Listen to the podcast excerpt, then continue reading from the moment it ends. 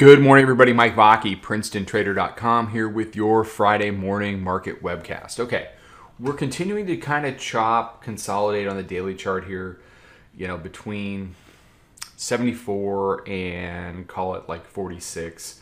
Pretty narrow range yesterday, narrow range in Globex. We're above the nine day, we're above the daily mid band. So all this continues to, at the moment, favor the bulls.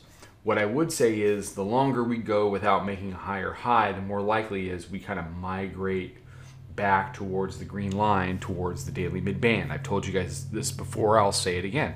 It's what's next upper band, middle band, lower band, lower band, middle band, upper band. It's just, it's the way it likes to trade. The Bollinger Bands are starting to get tight. They are, um, they're kind of settling in at right around 2.0.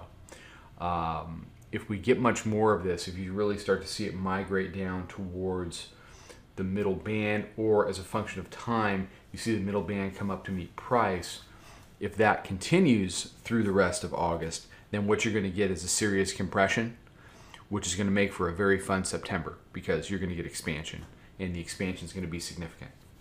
Um, too early to tell if that's what's going to happen. Right now, we're just kind of chopping around. So here's the hourly chart.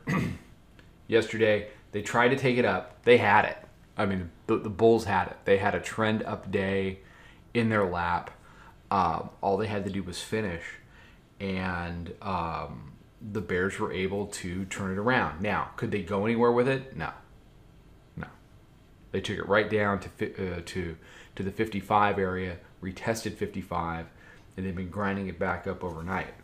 That said, I'm not particularly impressed with the Bulls right now. I don't like I don't like lower highs. And here's another potential lower high right here at 65 half. So um, I've been, you know, kind of dipping my feet in the short pool. I'm short 61 half right now. Um, it it hasn't really paid, um, but I'm starting to wonder whether we need to get that retrace back to the daily midband.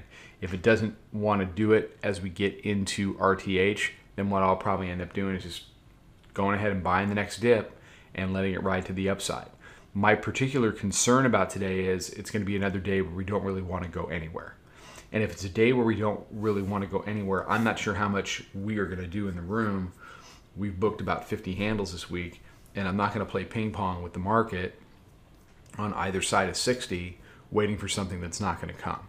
So I'm looking, you know, I'm looking at three things. I'm looking at, you know, do we have the potential to head back up towards 74 because we can't figure out 55? I'm looking at do we head down because we're making a series of lower highs and we start to, you know, on a break at 55, are we looking at a move down to the daily mid band? Or is it door number three? Door number three is basically what we saw in the afternoon yesterday, which is we are going nowhere. So we'll we'll we'll uh, we'll sort that out and we'll act accordingly. Which is the nice part about being in the room because you know we help kind of sort that out for you. Um, so that's where we stand. We'll get a new weekly pivot as we head into next week. I'll be out with a midday update today. Yesterday, I mean, there's all you know. If if you trade for a living or you do anything, you know, basically anything, any job, any whatever, sometimes life gets in the way. So um, I was I spent the vast majority of yesterday running around trying to figure out if my youngest daughter um, broke her thumb at cheerleading practice the night before. So that kind of took the middle of my day out of commission. So sometimes that's going to happen, you know. Uh, but uh, we're back at it today. Everything was fine. Um, so I'm here at the desk. We'll do a midday update. We'll have some stuff out on social. So we'll catch everybody then. And until then, trade them up.